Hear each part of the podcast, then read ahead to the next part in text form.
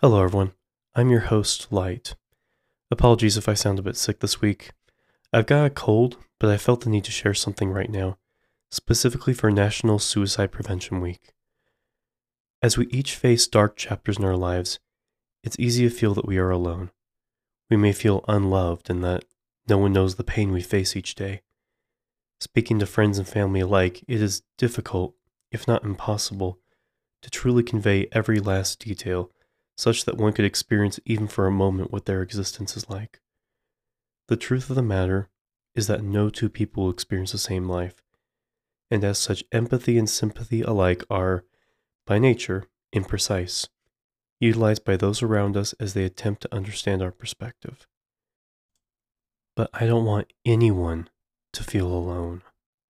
It's true that we don't know what it's like for you as you go about your daily business, but there is one thing I know, one thing I can testify of with all my heart as a constant of the world. Things will improve. That might seem impossible. How could life possibly get better, you ask? Well, by studying the world itself, and by extension the nature of God, we see a constant in its cyclical nature. Each night, the sun sets, and each day the sun rises. Trees grow, rain falls, new life is brought into existence, and time itself marches on. It's true that there are hurricanes, tornadoes, and earthquakes, which rattle even the very foundation of the earth itself, as well as the life on display. Yet each disaster spans only a finite period, and at its close, the world continues on. Once more, those familiar scenes repeat their song: trees, rain, life, and time. In the same way, the world continues each day, no matter what events may strike at its heart. Our lives will continue, even as we face our trials. Pain, sorrow, and loss may accompany us at times in our journey, but they are temporary. Tears will dry, hearts will heal, and hope will be regained. Trauma can be conquered, serving no more as an overbearing taskmaster, but instead slipping into memory as an experience not representative of the future. There are many resources available for our troubles: friends, family, faith, counseling, and even medication. We may not all have access to these at present time, but we can find strength as we open up to those we trust and show love and support during struggle and success alike.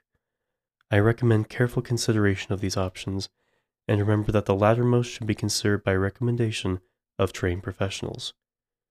Most of all, though, I implore you to remember the words of our Savior: "I will not leave you comfortless. I will come to you." Remember that whatever our struggles, whether mental, physical, emotional, or spiritual, the Son of Man hath descended below them all. He understands with perfect empathy what you're feeling, and He will provide help. It may come in the form of any of those resources I spoke of earlier, or perhaps even something completely different. But rest assured that your worth is greater than that of the treasures of the earth. He knows you. He loves you. I testify that He will help you. It may not come immediately, but it will assuredly come in His own way and timing. Keep going, even if the road seems impossible. Keep moving forward. Keep trying. I promise it gets better. It's here I will leave you for now. God bless, and have a wonderful evening.